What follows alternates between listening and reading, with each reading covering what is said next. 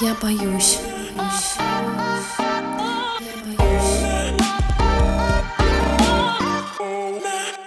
Всем привет! Это подкаст «Я боюсь», подкаст, в котором мы собираем коллекцию самых загадочных, пугающих и неоднозначных документальных историй. Меня зовут Кирилл. Всем привет, меня зовут Аня. Привет, я Саша. Всем привет, я Маша. Я так и слышу незаданный вопрос, а где прошлый выпуск? Я скандал такой учиню. Мне кажется, наши слушатели некоторые должны так его примерно себе задавать. Выпуск на самом деле был, причем не просто какой-то выпуск, а настоящий спешл к пятнице 13 в наших лучших традициях, скажем так. И в таких выпусках мы делим между собой четыре направления и о них рассказываем. Я, например, рассказывал про современный миф, Саша про фильм, Маша про науку, а Аня про книги, точнее даже в данном случае про сказки, и это было очень интересно. Но почему выпуска нет на платформах? Да потому что мы хотим, чтобы все остальные выпуски были для вас доступны. Я просто напомню, что мы подкаст независимый, внестудийный. Мы выходим только благодаря поддержке наших слушателей. И вот как раз тем, кто так великодушно поддерживает наш подкаст на Бусти, на Патреоне, тем, кто позволяет всем остальным выпускам звучать абсолютно бесплатно в ваших устройствах. Вот им мы и посвятили этот выпуск. Он опубликован у нас в закрытом телеграм-канале для наших патронов и бустоньеров, на самих площадках, причем его можно послушать на любом уровне поддержки и даже купить отдельно за единоразовый донат. Но мы, конечно, всех ждем в нашем телеграм-канале. Я напомню, что все ссылки, как нас поддержать, есть в описании каждого выпуска. Если хотите послушать этот спешл, присоединяйтесь к поддержке подкаста.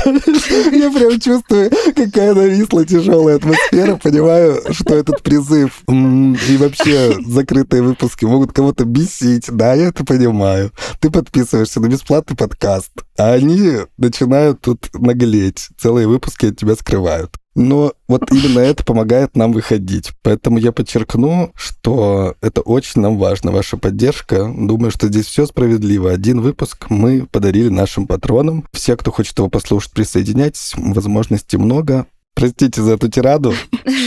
Такое ощущение, что у тебя немножечко накипело. Ну, я просто, мне кажется, представляю себе, точнее, как объяснить это. Я понимаю, что это не всегда приятно. Иногда я тоже слушаю какие-то подкасты, они говорят, а вот это вот самое интересное, прекрасное и замечательное доступно только нашим там патронам. Если это не самый твой дорогой подкаст, то ты, наверное, немножечко расстраиваешься. Я иногда тоже расстраиваюсь, а иногда хожу и слушаю специально отдельные выпуски, потому что хочется побыть рядышком с некоторыми подкастерами. Ну да, это что ж тут варианты есть разные, свободный выбор. А я напомню про другого рода поддержку, абсолютно бесплатную, но не менее для нас важную. Это ваши отзывы и сердечки на подкаст-платформах. Мы себе поставили такую цель дойти до конца сезона до 500 отзывов в Apple подкастах. И мне кажется, что это вполне реальная цель, и мы с вами должны с ней справиться.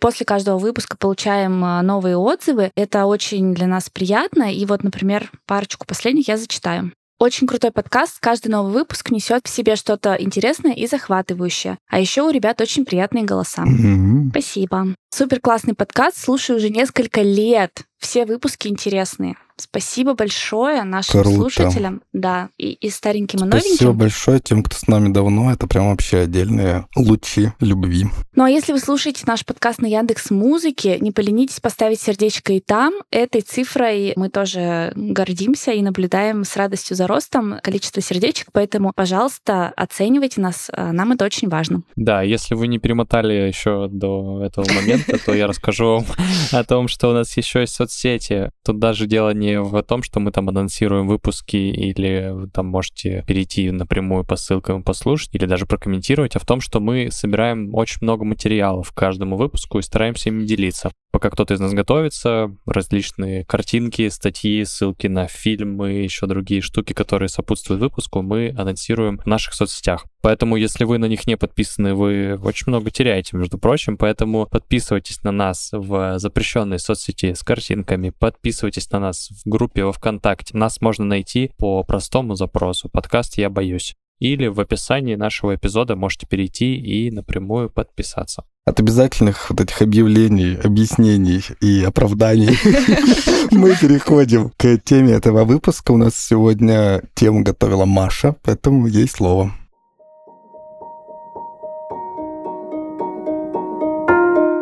Нарихира начищает свои кожаные ботинки.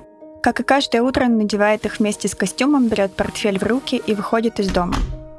Вот уже неделю он делает вид, что все так же ходит на работу каждое утро, а вечером с нее возвращается. Он не может признаться семье в своем провале. Это было сокращение, которого никто не ожидал. Но сегодня день зарплаты. Он не может вернуться домой без денег. Что он скажет? Нарихира аккуратно побрился, попрощался с женой, сел в метро и никогда больше не возвращался. Спустя 10 лет его найдет французская журналистка в ветхом отеле для работяг-паденщиков. Постаревший, тощий мужчина с опухшим лицом признается, что ему больно думать о том, как его искали родители. Он даже не знает, живы ли они еще. О жене и сыне он не упоминает. В пустой комнате без окон на полу изодранная татами. «Таких, как я, в Санье тысячи», — говорит Нарихира. По официальным данным 2020 года в Японии насчитывалось всего около 4000 бездомных. Для сравнения, в США 580 тысяч, а в России э, Росстат в рамках переписи населения в 2010 году оценил количество бездомных в 64 тысячи, и с тех пор их официально не подсчитывали.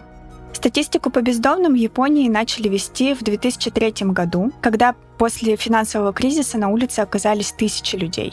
Тогда, по официальным подсчетам, их было более 25 тысяч человек. При этом, по слухам, в Японии каждый год добровольно разрывают все связи с прошлой жизнью и уходят в никуда десятки тысяч людей. По разным оценкам здесь пропадает от 80 до 100 тысяч человек ежегодно. В 2015 году Национальное полицейское управление Японии зарегистрировало 82 тысячи пропавших, из них около 80 тысяч были найдены к концу года. Считается, что эти данные сильно занижаются. Например, для сравнения, в Великобритании поступило в тот же год около 300 тысяч звонков с сообщениями о пропавшем человеке, хотя в Великобритании живет только около половины населения Японии. Для добровольно исчезающих людей в Японии есть специальный термин – дзюхацу. По-английски его еще называют джоухацу, но я буду его называть на японский такой манер дзюхацу. В переводе с японского это означает «испарившийся». Точная статистика по ним не ведется. Например, руководитель Ассоциации поиска пропавших говорит о 25 тысячах человек ежегодно. Это явление на протяжении нескольких лет исследовала французская журналистка Лина Може. Вместе со своим мужем, фотографом Стефаном Римаэлем, она в итоге написала книгу, в которой собирала реальные истории, анализировала причины и изучала механизмы дзюхацу. Все началось в баре в Париже еще в 2008 году, когда подруга рассказала Лине Мошер историю, и это была история об исчезнувшей японской паре. Они не умерли, их не похитили, они просто намеренно исчезли посреди ночи без объяснения причин. Маже и Римаэль в конце концов сумели разыскать семью из этой истории. В 80-х годах те открыли ресторан дамплингов, такие пельмешки японские. Они взяли крупный кредит, который не смогли погасить, когда разразился экономический спад. И вот однажды они вызвали ночных грузчиков и уехали. Муж сейчас работает строителем, жена на почте. Из их трех сыновей только один знает секрет их семьи. Куда же пропадают дзюхацу? В Токио есть э, такой район, называется Санья. Именно там Лина Муже брала интервью у человека из превью нашего, которое я вот вам только что зачитала. В Токио Санья еще в Осаке есть район Камагасаки. Это те районы, где можно жить без удостоверения личности. Они даже отсутствуют на большинстве карт. В свое время такие неблагополучные районы, гетто, специально стирали, чтобы привлечь инвестиции и меньше отпугивать жителей соседних районов. Эти сообщества контролируются японской мафией якудзой. Здесь быстро трудоустраивают, платят наличными, сдают дешевое жилье и не задают лишних вопросов человек может потеряться здесь на десятки лет. Теперь поговорим о причинах, почему японцы испаряются. Есть несколько основных причин. Вы, возможно, добавите какие-то свои, ну, можно порассуждать еще. Термин «дзохацу» появился еще в 1960-х годах. В частности, так называли людей, которые исчезали, чтобы расстаться с супругами. Официальный уровень разводов в стране тогда, как и сейчас, был низок. Вместо того, чтобы проходить через множество бюрократических процедур, люди предпочитали попросту сбежать. Социологи отмечают, что в Японии легче исчезнуть, чем развестись. Нередки ситуации, когда женщины скрываются от домашнего насилия или сталкинга. Нарико сбегала от своего мужа. На все у грузчиков было два часа, чтобы успеть выехать до того, как мужчина вернется. Вещей жена собрала немало, даже холодильник. Рабочие успели все сделать еще быстрее, и грузовик вместе с девушкой выехал из города.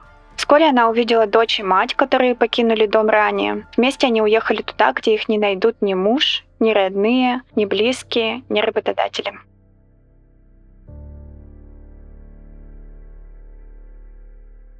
Новые причины для исчезновения появились с чередой финансовых кризисов. Так было после кризиса конца 80-х годов. А в 91-м в Японии лопнул пузырь рынка недвижимости, и это вылилось в полномасштабный экономический кризис.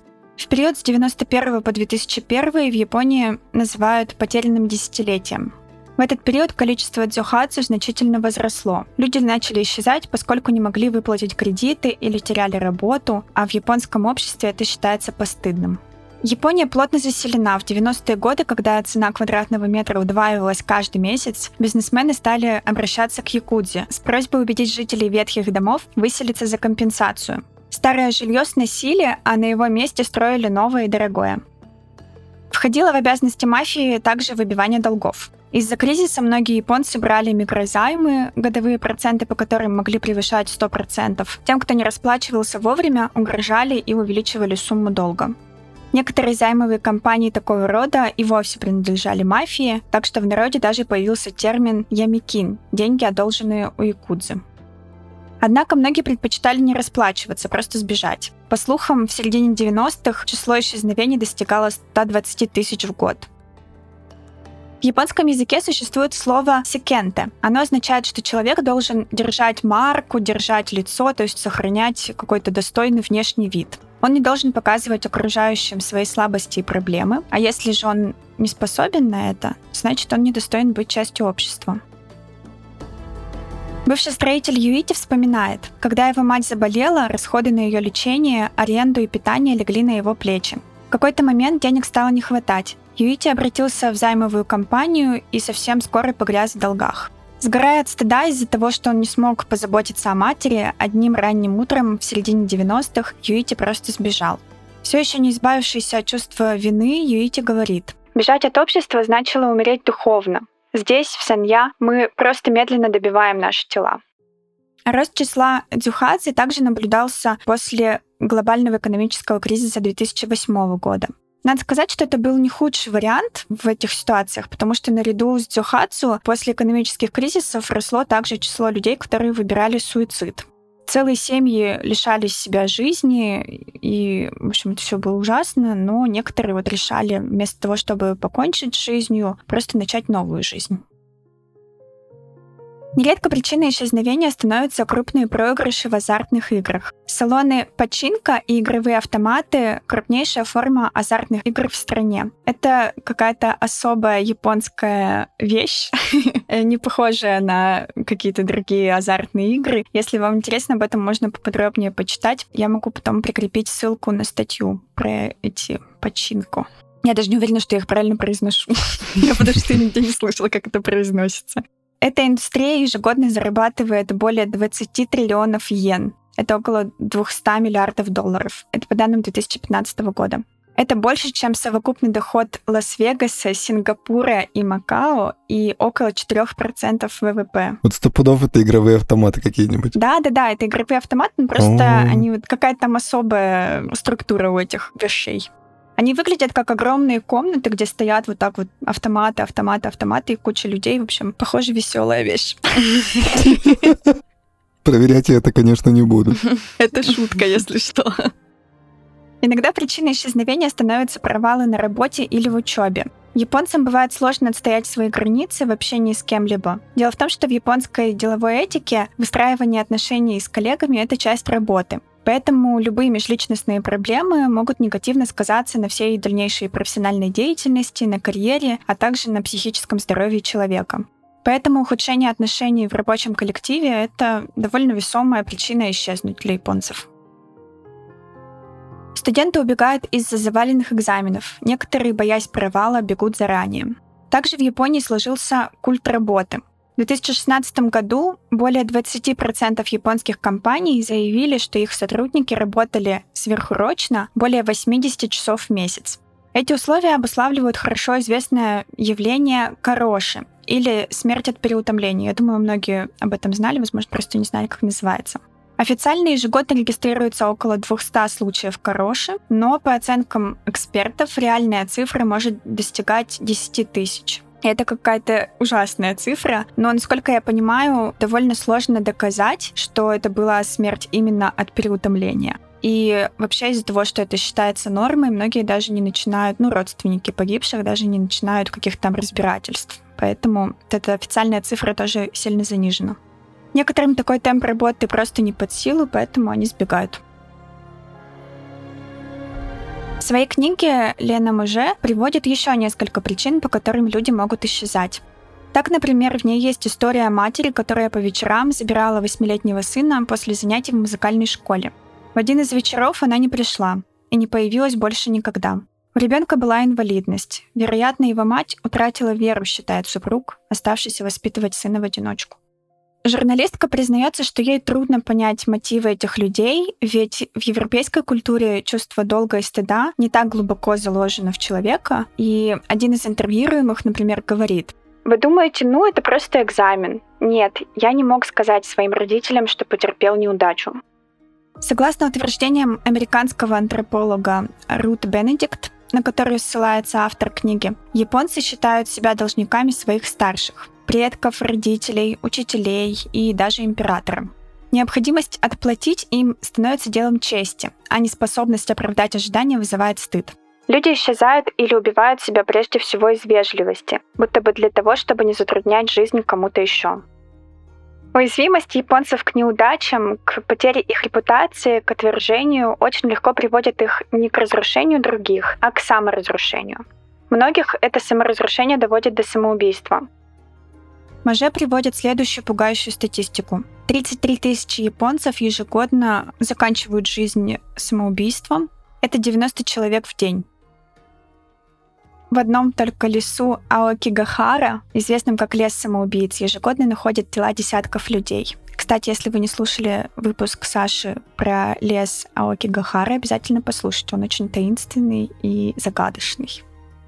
Да, ведь, Саша? Саша очень таинственный и загадочный. И Саша тоже. Но исчезновение, к сожалению, не избавляет от чувства стыда. Один из испарившихся, которого журналистка встретила в токийском гетто Санья, признался. «Я не спал нормально с тех пор, как ушел. Прошло должно быть уже лет 30. Это кошмар». В подтверждение можно еще привести случай молодого человека Сугимото. Это вымышленное имя. Он сын какого-то шишки крутого, какого-то известного человека, ну, он сам про себя так рассказывает, поэтому он представился вымышленным именем, и э, его не показывают в, в документалках, показывают только часть его лица. Сугимото из-за проблем с бизнесом решил исчезнуть, оставив жену и трех маленьких детей. Через пару лет он задумался о том, что он хочет вернуться, пожалел об этом, начал общаться со своими детьми с помощью мессенджеров. Вот что он говорит. Меня не покидает чувство, что я сделал что-то неправильное. Я не видел моих детей уже год. Я сказал им, что я уехал в командировку. Только мой старший сын знает правду. Ему сейчас 13. Я никогда не забуду его слов. То, что решил отец, это его жизнь, и я не могу это изменить. Он мыслит более зрело, чем я, правда? Сугимото однажды даже провел с детьми выходной, но вариант постоянного общения он пока не рассматривает. Говорит, что это станет возможным лишь тогда, когда он снова разбогатеет. Это не единственный случай, когда дзюхацу хотят вернуться в семью и не решаются из-за стыда. Стыд же зачастую мешает их родным и близким заявить о потере. Разговоры дзюхацу в приличном обществе избегает, это абсолютное табу.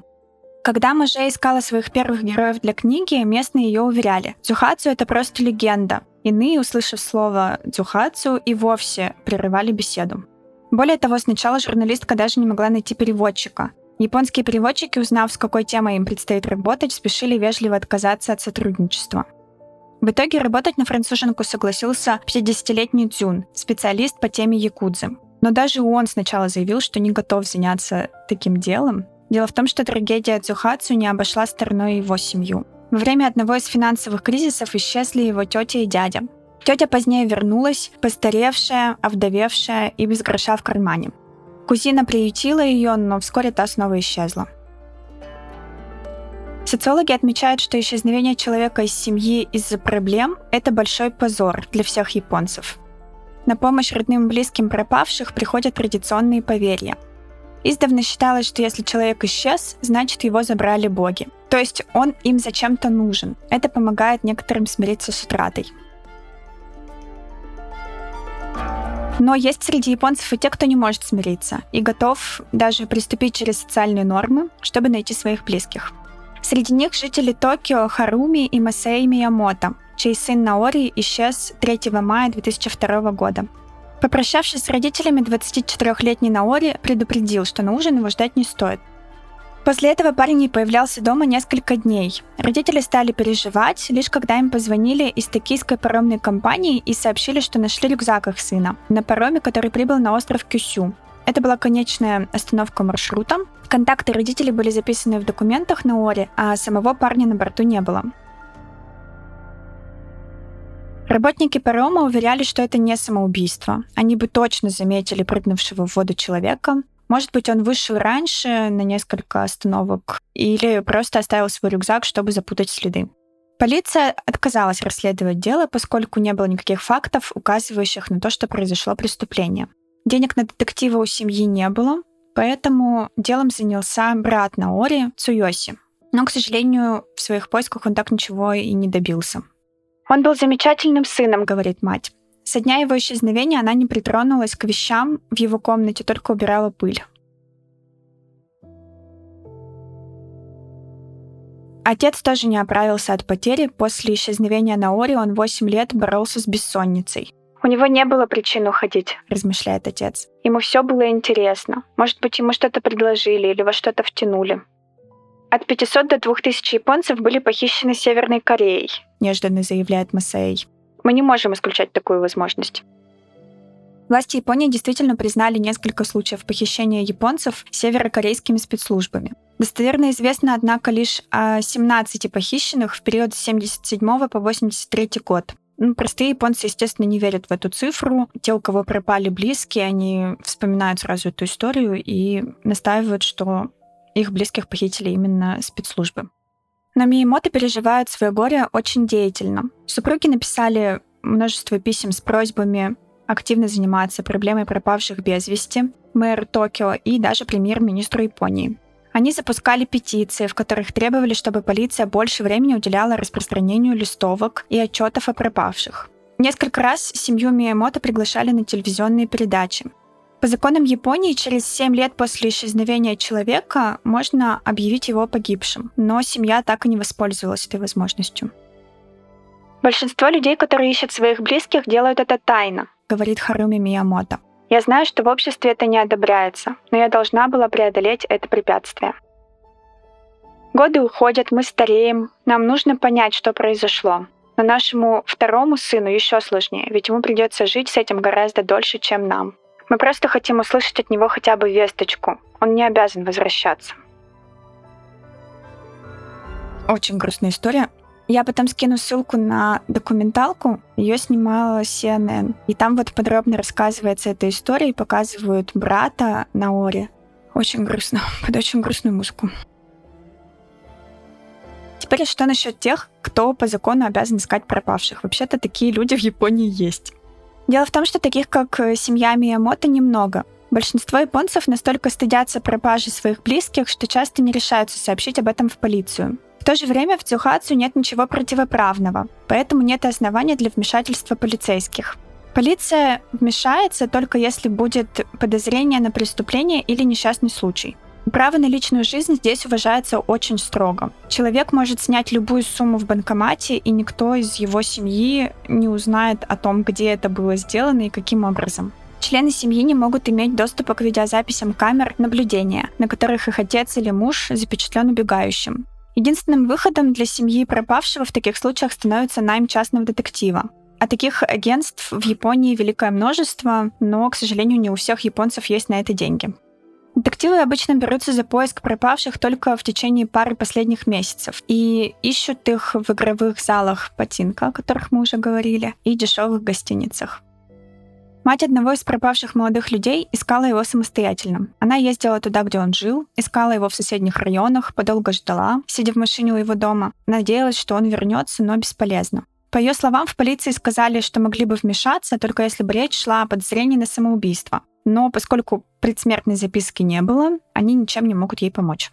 Я понимаю, что бывают те, кто преследует других людей. Они могут использовать информацию во вред. И тогда этот закон о защите частной жизни правильный. Но как можно одинаково относиться к преступникам и к родителям, ищущим своих детей? Согласно нынешним законам, не имея денег, все, что я могу сделать, это убедиться, что найденный труп не принадлежит моему сыну. Это все, что мне осталось. 80-летний Масайоши Миязава жил вместе со своей женой в доме престарелых. Она рассказывает, что он часто уходил из дома и убивал время на улицах города.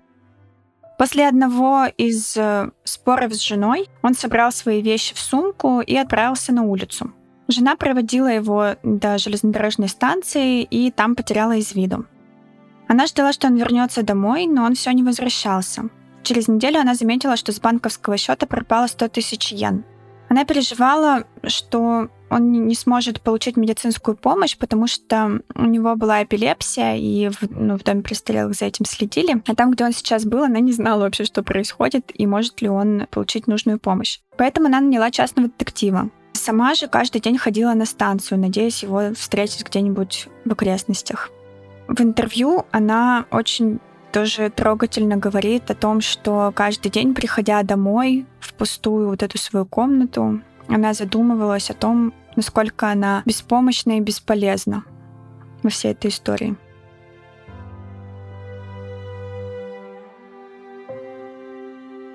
Через три месяца детектив нашел Масайоши, но он отказался возвращаться домой к жене.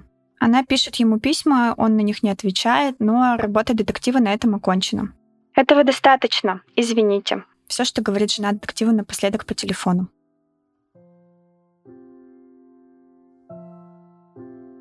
В каждой стране есть свои беглецы, пропавшие без вести. Но железные законы Японии о неприкосновенности частной жизни делают выслеживание дзюхацу практически невозможным.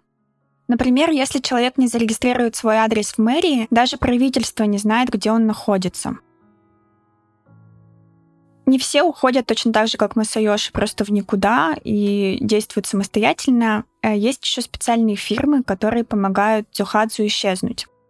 Их называют ночными перевозчиками. С точки зрения японского права, дзюхадзу — это не противозаконное явление, поэтому в Японии сформировалась целая индустрия. Тысячи компаний, помогающих людям испариться.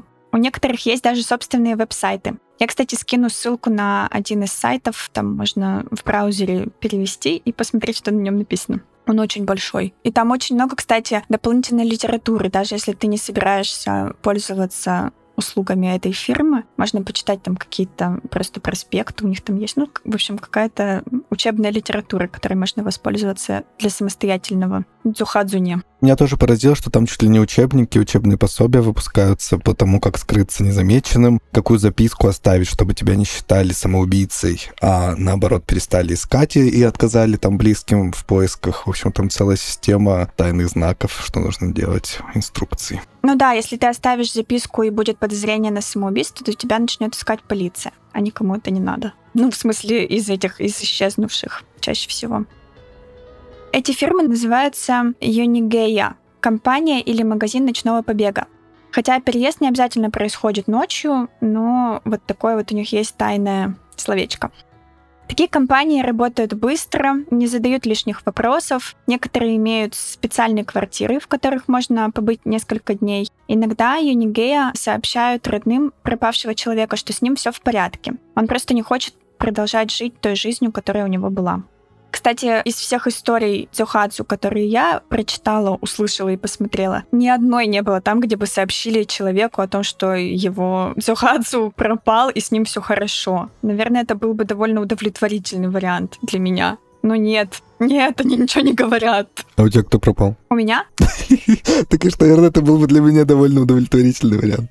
Ну, Кирилл, ты же понимаешь, что я каждую эту историю на себя примерила, На себя, понимаю. когда ее читала. Я уже и в роли Дзюхадзу побывала, и в роли этой бабулечки, которая искала своего мужа, а он не хотел возвращаться домой. Так что я уже тут все глаза, знаешь, проплакала. А вам принесла уже переработанный вариант.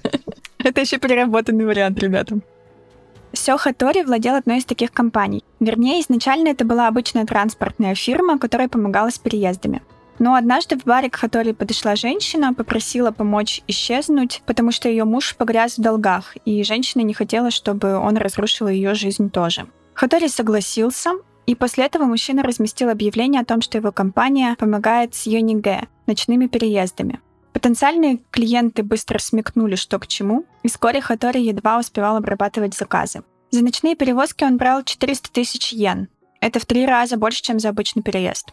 Впоследствии Хатори написал об этом книгу. Также он консультировал э, режиссера японского Такахита Хару, который в 90-е снимал трагикомический сериал о японцах, которые решили испариться. Хотя, по словам Хатори, многие ассоциируют Юнигэ с трусостью, ему самому, на его взгляд, стыдиться не за что. Он помогал людям найти дорогу к лучшей жизни. Миха Сайта, владелица компании по ночным переездам, тоже считает, что помогает людям. Она сама когда-то сбежала от прошлого, после которого у нее на щеке остался шрам. Сайта рассказывает. Тогда еще не было законов, защищающих жертв домашнего насилия. Полиция могла попросить обидчика остановиться. И только. Я взяла собаку, села в машину и исчезла. Сайта считает, что ее компания и ей подобные помогают заполнить пробел, который возникает из-за бездеятельности полиции и социальных служб. Япония приняла свой первый закон о домашнем насилии только в 2001 году. По официальным данным, на 2019 год одна из трех японок страдает от домашнего насилия. Некоторые эксперты считают, что фактические цифры могут быть намного выше. Не понимаю, куда еще выше. Так да, что вообще одна из трех, капец. При этом только 3% женщин обращаются в полицию. Почти все мои клиентки обращались в полицию и писали заявления, но полицейские не оказывали реальной помощи, говорит Сайта. Когда что-то случится, тогда и приходите, говорили полицейские. Это она сказала в... Блин, я смеюсь не потому, что это смешно, а потому, что это капец как знакомо. В общем, ребята, география не решает некоторых проблем. Компания сайты берет за переезд от 50 до 300 тысяч йен в зависимости от сложности. Если вы берете с собой детей или, например, уклоняетесь от взыскания долгов, то переезд будет стоить гораздо выше. Женщина помогает всем, кроме тех, у кого есть проблемы с законом. Я никого не осуждаю, я никогда не говорю. Твой случай недостаточно серьезный. У каждого в жизни свои трудности, объясняет она. Каждый день ее компания получает от 5 до 10 запросов. Большинству людей просто требуется консультация юриста, но компания утверждает, что благодаря их деятельности ежегодно исчезает от сотни до 150 человек. Всего сайта за свою карьеру помогла исчезнуть примерно полутора тысячам клиентов.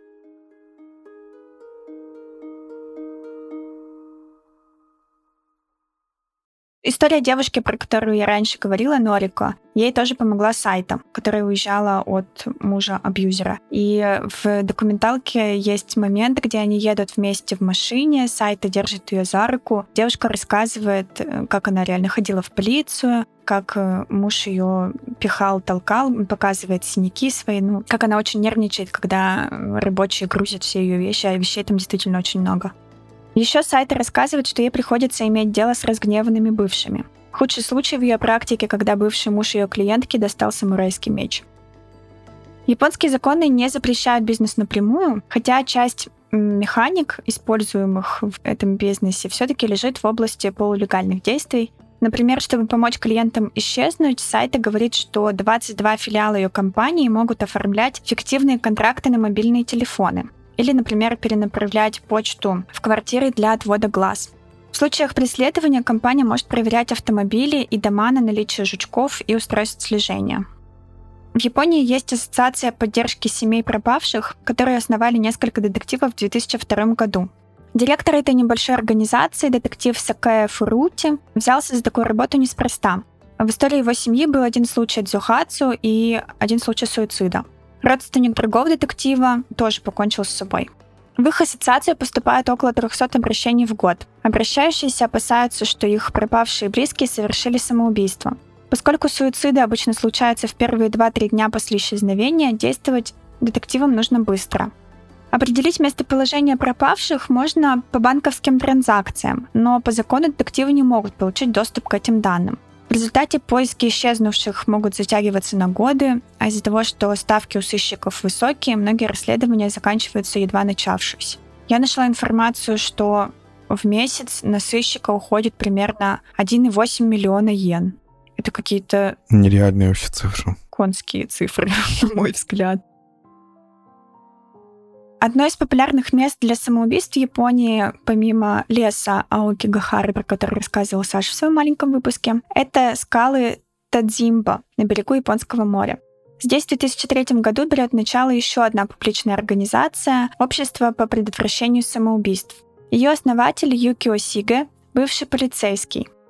Помимо публичной работы по освещению этой проблемы, бывший офицер изо дня в день патрулирует местные скалы вместе с добровольцами — Сига также выступает на конференциях о суициде, публикует статистику и всячески пытается больше рассказывать об этой проблеме публично. Во время этих патрулей Сига пытается найти несчастных, готовых прыгнуть в море. Благодаря этому дозору к 2018 году его организация спасла больше 600 японцев. Сига распознает самоубийц по темной одежде, а еще у них в руках обычно нет ни сумки, ни камеры. Я осторожно подхожу и тихо говорю. «Как вы? Как вы? Как вы?» Они краснеют или начинают рыдать. Часто это все, чего они ждут. Одного слова или жеста. Сига приводит их по тропе до парковки неподалеку и приглашает в местный магазинчик. Внутри него тепло и пахнет чаем, а еще время от времени в него заходят волонтеры, бывшие полицейские, буддистские монахи, студенты психологических факультетов и люди, которым Сига помог раньше. Когда-то Юкио открыл этот магазин, чтобы финансово поддерживать свою организацию, а теперь он стал настоящим местом силы. Среди посетителей бывший таксист из Токио по имени Харуки. Когда в 65-летнем возрасте он попал в аварию, у него парализовала руку. Внезапно он остался без работы. Он пытался повеситься изначально, но неудачно. И в итоге Харуки забрался на скалы Тадзимба и стал нерешительно бродить, обдумывая прыжок. Тогда к нему подошел Юкио Сига. «Давно уже никто не говорил со мной с такой добротой», — вспоминает Харуки. Сочувствия постороннего человека оказалось достаточно, чтобы отказаться от прыжка. Личные горести, впрочем, это лишь предлог для самоубийства. Истинные причины суицидов, считает Сига, лежат глубже. В том числе исчезновение людей, э, также он приравнивает к тому же. До отчаяния японцев доводит с одной стороны воспитание на идеалах максимальной исполнительности, самоотречение и раскаяние, а с другой — социальная незащищенность вследствие финансовых кризисов, которая только усугубляется беспринципностью мафии, спекулянтов и злоупотребляющих своей властью начальников. Если люди выбирают исчезнуть, это в первую очередь значит, что с нашим обществом что-то не так, и никто не делает ничего, чтобы это исправить.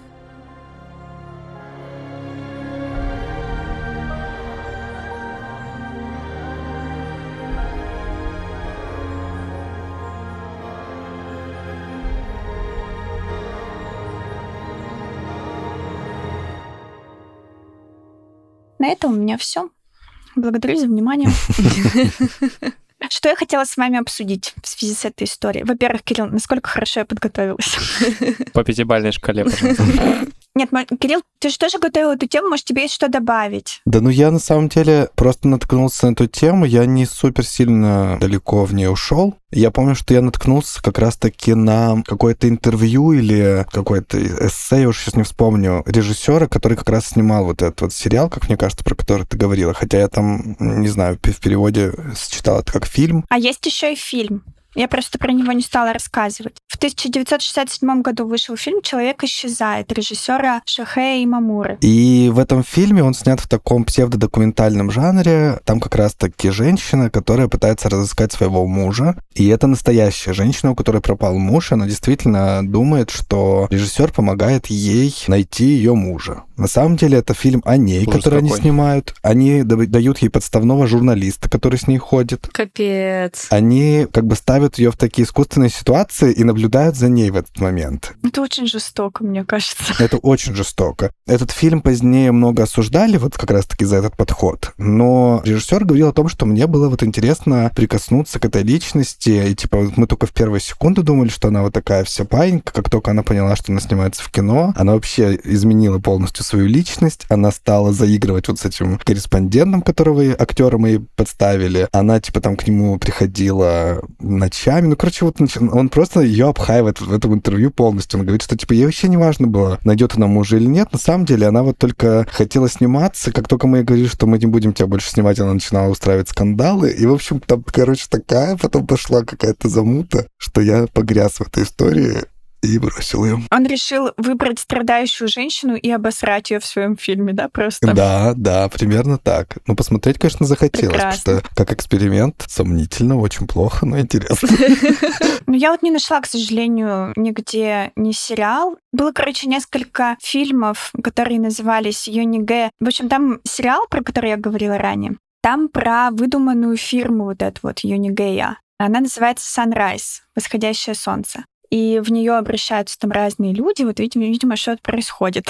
И там сначала вышло три фильма, потом был вот этот сериал, или, короче, они там как-то перемежаются. И потом я прочитала еще вот про этот фильм, но я, к сожалению, ничего не нашла, где можно это посмотреть. Ну, может, я плохо искала. Я особо, если честно, конечно, не желала это видеть. Я хотела с вами обсудить, как вы вообще вот считаете, эти законы, защищающие персональные данные человека в Японии, мне показалось, что, с одной стороны, это очень круто, потому что вот таких женщин, как у Нарико, есть возможность уехать, и она уверена в том, что... Ну, точнее, никто, наверное, не может быть на 100% уверенным. Ну да, ну практически быть уверенным в том, что ты скрылся, все, ты сменил личность, можно сказать. Твоя прошлая жизнь закончилась, ты с чистого листа все начал. Да, да, да. И что ее не найдет там ее муж, от которого она не могла уйти. С одной стороны, это классно, но с другой стороны, если вот этот мальчик 24-летний, который действительно сбежал, там еще запутали следы с его рюкзаком, и он действительно не выходит на связь ни со своим братом, ни со своими родителями уже 21 год. Это ужасно жестоко со стороны мальчика. Меня, в принципе, поражает, что в Японии можно просто вот так вот взять и исчезнуть. Именно столько уже мы в наших реалиях представляем себе все проникающие государства, которое хочет про тебя знать с каждой секундой все больше и больше, и от которого никуда не скрыться, но следит за тобой 24 на 7. Что, в принципе, осознавать такую возможность для меня было очень удивительно. Плюс, конечно, вот это именно защита данных даже внутри от самих себя, да, когда полицейские не могут без должного там обоснования к этим данным попасть тоже восхищает меня. Я считаю, что это очень хорошо, конечно же. Понятно, что это жестоко, но мне кажется, что 24-летний все-таки не мальчик уже. И если человек принял такое решение для себя, которое он считает единственно верным, наверное, никто не может не позволить ему это сделать и считать, что у него нет такого права. Мне кажется, что оно у него есть. Другой вопрос, конечно же, в том, что за этим стоит. Если мы говорим о японской культуре, где главенствует вот это вот понятие стыда, из-за которого, в принципе, человек такой, ой, я не сдал экзамен, начну-ка жизнь с чистого листа, пусть больше никто никогда меня в этом мире не увидит из моих знакомых. Это, конечно, уже звучит немножечко нездорово. Ну да, мне, короче, нравится, что закон защищает людей, которые хотят исчезнуть. Мне это прям нравится. Я хочу исчезнуть. Прямо сейчас. Нет, я не хочу исчезнуть. Я поняла, что я не смогла бы, наверное, так поступить. Но у меня и воспитание, собственно, другое. Мне ни за что не стыдно. Так, ну Аня, Саша что думает по этому поводу? Исчезнуть хотите? У меня вопрос есть только. В смысле, ну вот они исчезли. У них же должен быть какой-то паспорт или документ какой-то. Просто вот ты, Маш, когда рассказывала, ты несколько раз говорила про новую жизнь. Так новая жизнь предполагает же какие-то, ну, что-то лучшее. Ну, типа, как они живут. Если они живут все эти годы, оставшиеся в гетто, без имени и работая паденщиками, ну, это такая себе новая жизнь. Такая себе, я согласна. Нет, нет, так не все живут. Например, сайта, вот эта, которая организует переезды, она в основном рассказывает про женщин, которых она спасает. Угу. В общем, они все для них делают, все организовывают под ключ. Насколько я понимаю, в Японии не обязательно регистрироваться официально там, где ты находишься. Там нет такого, что ты обязан там иметь паспорт, иметь э, прописку. Там такого нет. То есть, если ты хочешь, ты оформляешь. Ну, они открыто не говорили о том, что они делают поддельные документы. Но если учесть, что все-таки, во-первых, документалка, которую я посмотрела, которую снимала CNN, там практически ни у кого не показывают лиц. Ни у этой сайты, ни у Норико. Ну, то есть как бы это девушки, которые скрываются, во-первых, от мужчин, от которых они пострадали. Ни мужчины вот эти вот, которые тоже дают интервью, они тоже не показывают свои лица. В общем, ну это возможно еще из-за того, что вот этот культ стыда там есть и все такое, и вообще это табу об этом говорить. Но я предполагаю еще, что все-таки там не совсем это все легально происходит. Ну, считайте, вот эти люди, которые живут в, вот в этих районах без регистрации, они в основном либо ну, вот на какой-то тяжелой работе работают, получают деньги каждый день, либо они работают на Якудзу. У меня тоже был вопрос, кто крышует эти фирмы все, которые это организовывают. Ну, фирмы не факт, что крышуют Якудза. Вот эти районы точно держат Якудза. Ну, районы плюс сервис по доставке и обустройству человека в этом районе, как будто бы это одного. Ну вот сайты перевозят своих вот этих спасенных женщин не обязательно вот в эти районы. В этих районах живут в основном мужчины. И вообще среди пропавших больше всего мужчин причем по всему миру. Ну да. И когда мы говорим о том, что новая жизнь, это значит, что это лучшая жизнь. Если мы присмотримся к любой почти из этих ситуаций, там вообще далеко не всегда их предыдущая жизнь была замечательной. Ну, кто-то там сильно разорился, а кто-то и вот изначально, как Маша рассказывала про студента, который там жил в малюсенькой коморке, которая вся завалена каким-то там хламом, и вот он примерно в такую же коморку на несколько метров и переехал, и живет себе без документов, работает на какой-нибудь э, вот такой однодневной работе. Не то чтобы человек сильно прям там меняет часто шило на мыло. Да, просто проблема вся, когда люди хотят исчезнуть, на них совершается гигантское давление. Ты поссорился там с коллегой на работе, это провал. Ты дальше не выстроишь нормальную карьеру, ты не станешь успешным, ты не станешь там гордостью своей семьи, э, старшие будут в тебе разочарованы. А скорее всего, наоборот, будешь позором семьи. Позором семьи, да, будешь. Лучше вообще тебе тогда с ними больше и не видеться никогда. И чтобы они даже не знали, жив ты или мертв, чем ты будешь их позорить. Вот, вот в чем проблема. Проблема как раз в восприятии какой-то вот этой вот особенности, с которой невозможно жить. Как можно жить под таким давлением? Ну, не забывайте, что именно в японской культуре появилось понятие харакири, когда самураи сами себя убивали в случае позора. Харакири вроде же там друг убивает тебя. Ну, Нет? там разные способы, и сами когда тоже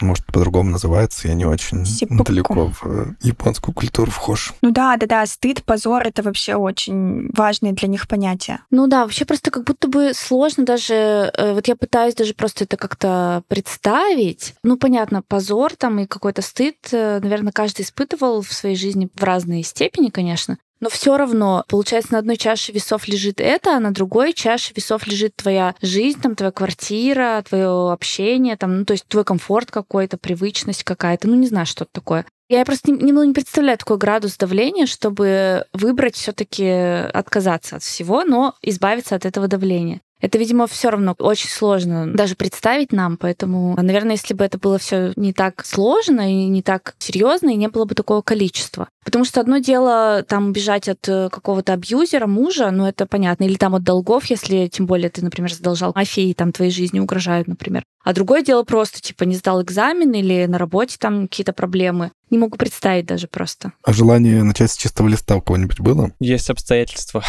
некоторые, которые примерно погружают тебя в то же самое состояние. Да, кстати, когда эти обстоятельства случились, у меня иногда было несколько... Из-за того, что я не знаю, что такое, в принципе, возможно, исчезнуть из своей жизни и начать какую-то новую, но у меня иногда прям было непреодолимое какое-то чувство просто не быть здесь вот сейчас просто куда-то, не знаю, переместиться в какую-то другую вселенную. Особенно, когда говорят, да ты уедешь, да там то же самое. Ты что думаешь? Типа, ты уехала и такая умная, типа, одна, что ли? Да там то же самое. Везде одни и те же проблемы. Куда бы ты ни уехал, везде будет то же самое. И у меня реально были какие-то моменты, когда я не видела вообще просто никакого света. И я думала, что вот сейчас бы не было меня просто и все. Не то, что я хотела, хотела какие-то противозаконные вещи сделать, которые осуждаются Роскомнадзором. Нет, нет, я об этом не задумывалась. Ну, это, кстати, на самом деле классный тезис, Маш, по поводу этого, потому что, ну, типа, вот в, твое, в твоей истории человек, как бы, он уходит от этой социализации, социальной ответственности на работе, в семье и все такое, но в конечном итоге он останется наедине сам с собой. И порой вот эти проблемы, как бы, тебя очень сильно еще больше вгружают. В некоторых моментах хочется, наоборот, быть социализованным и со своими близкими, там, родными, друзьями, коллегами, чем как бы абстрагироваться, сменив э,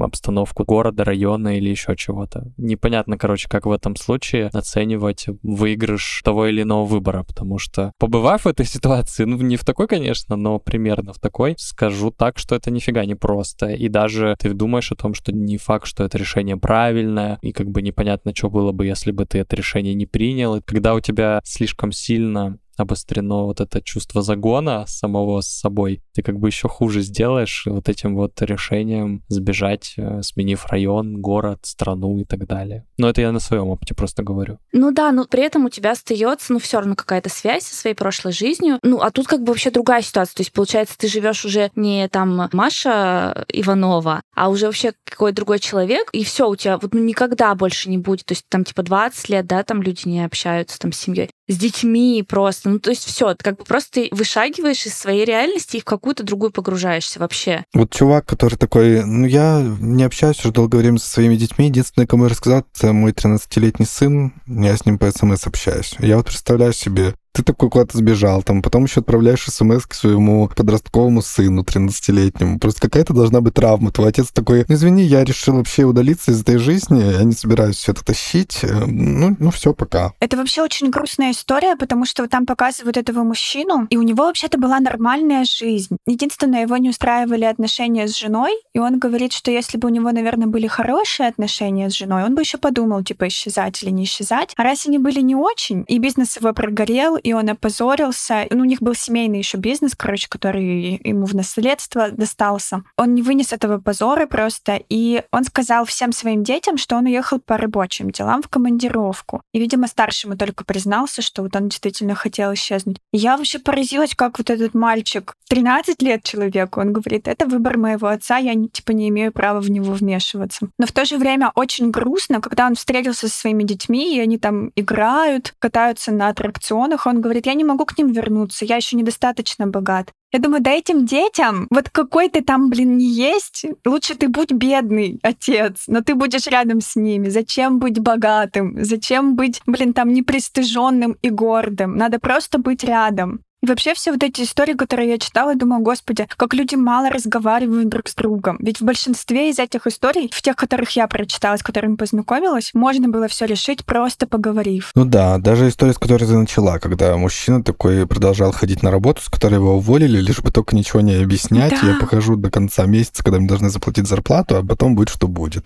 Реально очень большие сложности вообще с разговором любым. Этим меня и зацепило когда-то вот эта история, когда я только узнал про такое явление тем, что здесь куча вот этого стыда, который я ненавижу всем своим сердцем. Мне кажется, что это прям вот такой-то большой корень зла, и то, что он распространен так сильно прям на целую вот нацию, на целую страну, ну, это просто вообще мне разрывает мозг. Я тоже смотрел какой-то сюжет, там был такой пожилой уже мужчина, и он рассказывал о том, что он очень давно не видел своего сына, и что единственное, что дает ему знать, что он еще жив, это то, что он кладет ему на карту деньги и потом проверяет, что с баланса они были списаны. Все, это вся его связь со своим сыном. Он не знает, что там с ним происходит, но надеется, что он, у него все будет хорошо, потому что вот деньги он снимает там где-то угу. на другом конце страны. Мы с Аней тут недавно обсуждали, как вычислить свои какие-то там психические проблемы, ладно, не психические, психологические проблемы. Можно вычислить потому, что тебя триггерит, например, в фильмах, там, мультфильмах, в песнях, в общем, в каком-то творчестве. Или историях в подкасте. Или в историях в подкасте, да. Ну, мои психологические проблемы уже всем понятны. Пишите в комментариях. Ой, Маша, я напишу тебе ответ. Спасибо. Я поняла, что у меня основная триггерящая тема — это родительско-детские отношения. И когда в фильме какой-нибудь трогательный момент между ребенком и родителем, неважно, какого они возраста, им может быть уже там обоим, одному 80, другому там, не знаю, 55. Но для меня это всегда какой-то очень такой животрепещущий какой-то момент. Меня очень удивляют и разбивают просто сердце мне истории, когда родственники из-за какой-то фигни ссорятся и не общаются несколько лет. Мне так горько от таких историй. А это вообще не редкость еще. Это просто вообще, я даже...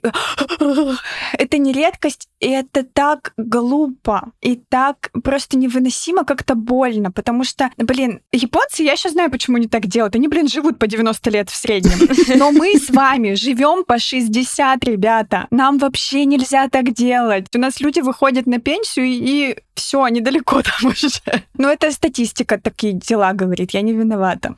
Поэтому я вообще просто, я от таких историй, когда человек уходит и исчезает, и просто его пожилые родители говорят, ну вот, мы тут уже оба слух начали терять, то есть, если он нам позвонит, мы уже его голос не услышим. Так вот, мы теперь надеемся, что нам хотя бы фотографию отправят, потому что мы еще немножечко зрячие. Вот мы теперь боимся, что еще и зрение потеряем и фотографию не увидим. И вот у меня просто сердце разрывается от таких историй. Ребята, если вы давно не общались с кем-то из своих близких из-за какой-то фигни, пожалуйста, позвоните им, потому что ну, ничего нет такого серьезного в жизни, что это как-то бы оправдывало. Ну, мне так кажется. Даже если у вас разные позиции по какому-то вопросу. Нет, это никак не оправдывает. Все, я ушла в морализаторство, простите. Я сказала, это триггерящая тема. Ну, иногда, понимаешь, люди не разговаривают, потому что это еще и сепарация сложная происходит. Поэтому здесь, ну, нужно все-таки на свою ситуацию смотреть внимательно, я считаю. Меня удивляет, что никто из вас не сказал, что вы хотели начать жизнь с чистого листа. Чего никто не хотел? Я вот прям помню какой-то свой период жизненный. Ну, это, правда, давно было, еще там типа студенческие какие-то годы или постстуденческие, когда я прямо, ну, как-то вот это была у меня назойливая какая-то мысль, что, блин, как было бы прикольно вот сейчас просто вообще переместиться в другое место на этой планете или на, на, в этой стране, представиться другим именем и просто начать жизнь по-другому. Нет, не знаком никого. Так, ну все, тогда ладно, заворачиваю эту тему, я к психологу пойду. У тебя как будто бы какое-то представление было о том, что это возможно. У меня никогда не было такого представления. Говорю, у меня бывали, случались какие-то моменты, когда я понимала, что я не хочу сейчас здесь быть, но так, чтобы у меня был какой-то план куда-то переехать. О, нет, спасибо, там же надо с новыми людьми знакомиться, ты что, издеваешься? Я помню, что единственное, что я смогла вспомнить, э, вот вайбы какие-то вот этого ощущения, это когда были какие-то проблемы в школе. Я помню, что а, у меня была один раз тройка в четверти, а для меня это было, короче, трагично. И я не, не знала, как об этом сказать. Я, по-моему, рассказывала в каком-то выпуске, что я там э, заливала свой... Пыталась, короче, это скрыть, затереть э, иголочкой исправить тройку на четверку у меня не получилось, я протерла дневник до дырки, и в итоге я залила его клеем, типа, чтобы сказать, что, ну, это случайно типа, произошло, чтобы скрыть, короче, э, следы. И вот в этот момент, когда это все происходило, вот эти вот все страдания мои по скрытию информации, вот тут вот у меня было желание куда-нибудь переместиться и не испытывать последствия. А вообще я поняла, что у меня стратегия такая, когда есть вот какая-то вот такая ситуация. Ну, у меня, конечно, не было таких серьезных ситуаций, но вот если мы говорить по мелочи, то у меня стратегия вот, э, мне кажется, с детства какая-то соврать, придумать что-то. Я вот уже про это думаю сейчас много. Откуда у меня вот это вот? Реально просто даже по какой-то мелочи мне проще вот не говорить правду, а просто, ну, просто без разницы вот так вот сказать, все, мне так проще, и все. И не надо как бы испытывать ни стыд, ни вину, ничего. Там отмазалась, как бы все, ситуация прошла, можно двигаться дальше. Мне кажется, это вот как раз-таки с той поры. И сейчас я пытаюсь вот как-то контролировать себя даже в каких-то мелких вещах, когда мне проще просто на автомате сказать какую-нибудь неправду, я себя заставляю либо вообще ничего не говорить, либо сказать правду. И это очень сложно. Ну, то есть я не говорю сейчас о каких-то вымышленных жизнях там или еще нет. Это, это вот именно все по каким-то... Аня, ты сейчас правду нам рассказываешь? А вот попробуйте. Теперь мы не знаем. Так что у меня вот такая вот стратегия, вот такое воспоминание только. А вот так вот, чтобы прям фантазировать, э, что вот начать бы все снач... не сначала, а именно с чистого листа. Вот такого у меня не было никогда. Ладно, мне есть о чем подумать.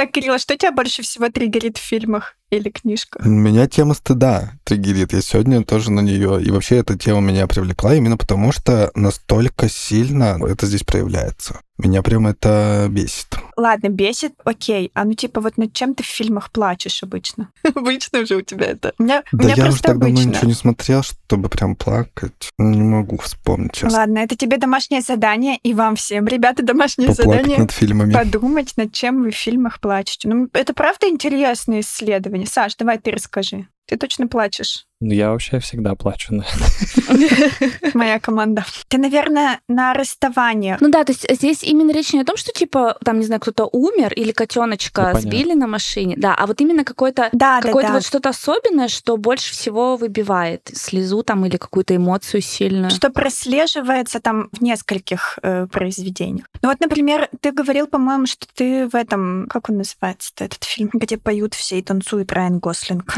Land. Фу, это я всегда реву. Я тоже. То есть Саша триггерят поющие люди. Нет, меня триггерят красивые любовные истории, которые там, они поющие. Вот, люди. вот, вот. Мне кажется, что у Саши как какой-то этот амурно-тужурный. Не. Амурно-тужурная травма, это надо называть, может. Нет, и, кстати, про неаморные тужурные, я помню, что последний, вот ясно, что меня пробило на слезу, это «Кит». Я посмотрел, когда смотрели фильм «Кит», который Оскар С Брэндоном Фрейзером, да? Да, да, да. Я заплакал в конце. Вот. Я боюсь пока. Я тоже боюсь его Я смотреть. боюсь. Отличный подкаст, Я запишите. боюсь. Поэтому у нас такой подкаст.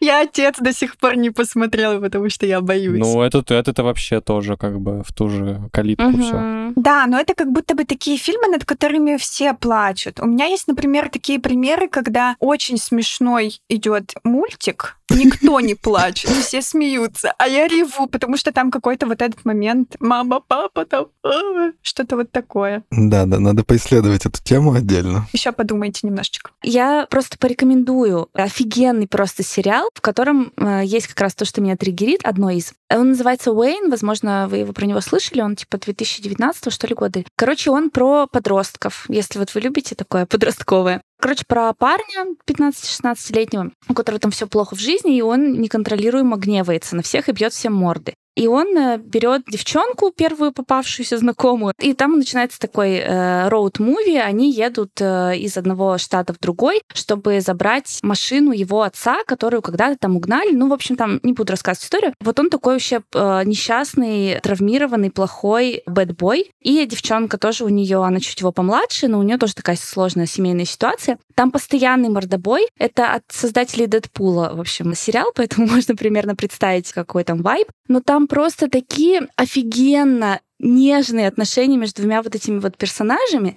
И я смотрю на них, там очень мало романтических сцен, там в основном мордобой. Я надеюсь, не между Нет, нет, не между, не между ними, нет. Вот, но там какие-то вот просто какие-то мелочи, вот какое-то прикосновение там руки, или какое-то какое-то слово, или какой-то взгляд, вот какие-то вот такие прям совсем мелкие штуки между ними, которые происходят, и вот меня просто это, у меня постоянно глаза на мокром месте, потому что я думаю, что это какие-то вот такие вот мелочи без слов, которые показывают какую-то вот близость между людьми, такую вот на каком-то супер глубоком уровне, хотя это просто про каких-то детей, которые абсолютно беззаконно себя там ведут. Так, все, у меня красные флаги от Инны Литвиненко загорелись на этом фильме. Так, Ань, а ты аниме любишь? Нет, нет, я мультики же не люблю. Сейчас фанаты аниме такие, что она сказала? Аниме это не мультик. Порвали тебя. Короче, к тому, что вот меня триггерит, и еще рекомендации вот сериала. Я там 10 серий, я просто посмотрела их практически залпом. Знаешь, почему я тебя спросила про аниме? В общем, в аниме очень часто вот это вот э, как раз любовь подростков, где тебе даже вот ты взгляд бросила, и все уже, это уже позор. Ты посмотрела там на мальчика, он уже понял, что ты его любишь, и вот это вот все. И там как раз соприкосновение краем мизинчика, и вот это вот дрожь по телу, там вот очень много таких моментов. Или есть такой типа холодный, отстраненный или с проблемами с агрессиями персонаж, который к кому-нибудь очень относится мягко, вот он прям заботится, вокруг опекает. Вот это все, все всех остальные уничтожены при этом. Нет, это все не подходит, вы не понимаете, о чем я. Хорошо, мы пойдем смотреть. Аня, оставишь ссылку в описании, Нам пожалуйста. придется смотреть. Посмотрите, пожалуйста, да. Ну все, Машечка, спасибо тебе большое. История для меня поразительная. Я не Пожалуйста. все-таки все-таки настолько это параллельная вселенная, это Япония. Мгм. Ты и так об этом знаешь Мгм. всегда. Но как только ты еще вот детально к этому прикасаешься, ты думаешь, о, это просто вообще непознаваемое что-то. Да-да-да, вот у меня точно такое же впечатление, как будто бы с какой-то другой планеты история, ну как будто бы она, типа, не знаю, вымышленная какая-то. Очень сложно себе это вообразить в таких масштабах. В Японии еще есть такое направление хикикамори называется, когда люди тоже пытаются сбежать от реальности, но они тогда просто запираются в комнате. Да-да-да. Это свойственно для молодых людей, и они просто... Есть случаи, когда типа по 6 месяцев они не выходят из своей комнаты, родители там приносят им еду, меняют ведро, в которое там они ходят в туалет, или заказывают еду, но в основном они живут э, с какими-то людьми, которые могут их обслуживать. Бывают еще такие случаи. Тоже очень интересное явление, но я уже не стала его включать, потому что и так было много информации. Я боюсь. Так, ну а мы переходим к истории недели, чтобы завершить сегодняшний эпизод. Я расскажу про свои языковые приключения. Как вы знаете, я сейчас нахожусь в Грузии и набегами пытаюсь хоть как-то немножечко начать вливаться в эту среду, в том смысле, что изучать хоть какие-то базовые там фразы, слова. Но проблема в том, что я веду такой образ жизни, в котором мне негде это практиковать. И это проблема. Хикикамори. Хи-хи-хи. И единственные какие-то мои возможности зачастую, это когда я куда-нибудь там иду в магазин или там в кафе или еще куда-нибудь. Но при этом местные люди сразу тебя распознают и либо начинают с тобой говорить на английском, либо начинают с тобой говорить на русском. А я пытаюсь свои трудом добытые навыки практиковать на грузинском. Например, вот я выучил счет. Я хочу назвать цифру на грузинском. И я тут приходил, короче, в магазин на днях. Э, Мне надо было купить четыре пачки творога, скажем так. Кирилл, как творог по-грузински? Четыре по-грузински отхи. А творог? Творог я не помню. Я еще не изучал это слово. Так вот, я, короче, прихожу, там, здороваюсь по-грузински, говорю, мне нужны творог, четыре пачки. Мне говорят, угу. Человек отворачивается, начинает искать, выбирает, выкладывает эти четыре пачки, но там, оказывается, их пять. И я начинаю суетиться очень сильно в своей голове. Я не понимаю, то ли я неправильно сказал. Я начинаю перебирать снова «Эрти ори сами отхи». Нет, я все правильно сказал. Начинаю вот это перебирать, суетиться. Он на меня смотрит, типа, ждет какой-то моей реакции. Я понимаю, что там пять. Не знаю, на какой язык мне вообще переходить, чтобы что-то объяснить. Вообще просто меня начинается такая чехарда в голове, что я забываю вообще все слова и просто говорю «Угу, угу, да, да, да, окей». Начинаю по-русски говорить «Ну, тут пять, но я, в принципе, нормально». И потом я начинаю я так и думать... хотел, как вы. Да-да-да, а потом я начинаю думать о том, что, наверное, он думает, что я сказал 4, но хотел 5, и я тупица, который вообще не знает уже ничего здесь стоит. И, в общем, вот в этом, вот в этом ощущении я просто сказал, что я заплачу картой, ткнул и быстренько-быстренько скинул все это себе в портфель и убежал оттуда с позором. И это уже не первый раз, когда я, ну, там, какое-то время поповторяю там слова, поповторяю выражения, и потом, как только мне надо их применить, мне все вылетает, и я просто вообще стою и туплю, как вообще последняя тупица. Например, у меня был случай еще не так давно, когда мне надо было отправить почту. И я туда прихожу, и девушка, которая сидит вот за стойкой, принимает посетителей, она только что разговаривала, ну, мне так кажется, я услышал, что она разговаривала по-русски со своей коллегой. И я к ней подхожу, говорю, вы понимаете по-русски? И она мне говорит, no. Я, в принципе, как бы уже, я могу понять, что люди не хотят по-русски разговаривать с вами, русскими, вот это все. В принципе, я, мне окей это. Но здесь я растерялся, потому что я только что это слышал. Обычно ты как бы подходишь, спрашиваешь, типа, окей, не окей, русули, англикури, и вот это все. И вдруг тебе говорят, что нет, и я понимаю, что я вообще не знаю, что сказать. Я просто молчу, говорю one second, и начинаю вводить в переводчики, в автопереводчики какие-то фразы, пытаться показать их на грузинском, что мне нужно отправить почту. Короче, просто чувствую себя таким ничтожеством. И думаю, никаких больше попыток. И вот этим хихи, кто там, Камори, надо срочно встать и не выходить из комнаты. Хикикамори. Кирилл, а прикинь, эта девушка просто как Аня. Что-то случилось, она такая сразу хоп, собрала. Нет, ну я могу представить, у меня нет к ней Аня, никакой прости, это претензии. Ей, наверное, некомфортно, в принципе, окей. Мне что-то надо, ну, поговори на том, на чем можешь. И я, в принципе, так и сделал. Но вот я ненавижу вот это чувство стыда, которое во мне включается, и я начинаю паниковать из-за этого еще сильнее. И я, конечно, вижу в нем основные какие-то корни вот такого моего поведения. Я знаю, что тебе делать. Как можно больше общаться и выходить из квартиры. Нет, нет, тебя, короче, смущает, что человек тебя сейчас будет экзаменовать. Ты из-за этого начинаешь нервничать. Тебе нужно выучить фразу на грузинском. Здравствуйте, я начинаю учить грузинский. Можно мне с вами попрактиковаться? Пожалуйста. Слишком сложно, мне кажется. И ответ такой No. «no». Нет. Почему сложно? Сложная фраза в смысле или Да, сложный да, заход? да. Ну, сложная сл- фраза. фраза, я думаю, тоже сложная, но дело даже не, не в этом. Кирилл способен выучить сложную фразу. Ну, знаете, как вот тоже на английском, когда начинаешь разговаривать, когда тоже становится стыдно, ты там типа говоришь, извините, я только учу, или там Да, да, I'm да. not good in My English. English is bad. Is bad, да. Is My English bad. is bad. И ограничений. Нет, иногда это срабатывает. Иногда это срабатывает. Вот, например, когда я хожу за хлебушком, тут есть маленькая-маленькая, очень приятная лавочка, там сидит э, приятная женщина. Я прихожу туда, говорю, сколько мне нужно пури, так называется местная лепешка. И она очень веселится, как я это произношу. Мы веселимся оба, и я абсолютно счастливый, иду обратно, не сказав ни слова по-русски больше. О, это прекрасно. Да, Кирилл, ну тебе тогда надо начинать в комфортной среде. Вот тебе с этой женщиной комфортно? Ты у нее сегодня про лепешки спросил, завтра про погоду спросил или что-нибудь рассказал про погоду. Короче, тебе надо вот в комфортной для тебя среде Заставлять людей со мной разговаривать. Или я тебе говорю, мне кажется, это вообще это супер лайфхак, что ты с удовольствием учишь их язык и просишь немножечко тебе помочь. Пожалуйста, помогите мне попрактиковаться. Кстати, пожалуйста, помогите, надо выучить фразу. Все, на этом моя история недели заканчивается. Надеюсь, что я еще подкоплю что-нибудь связанное с моей местной жизнью. Я хочу прямо сейчас узнать, как это по-грузински.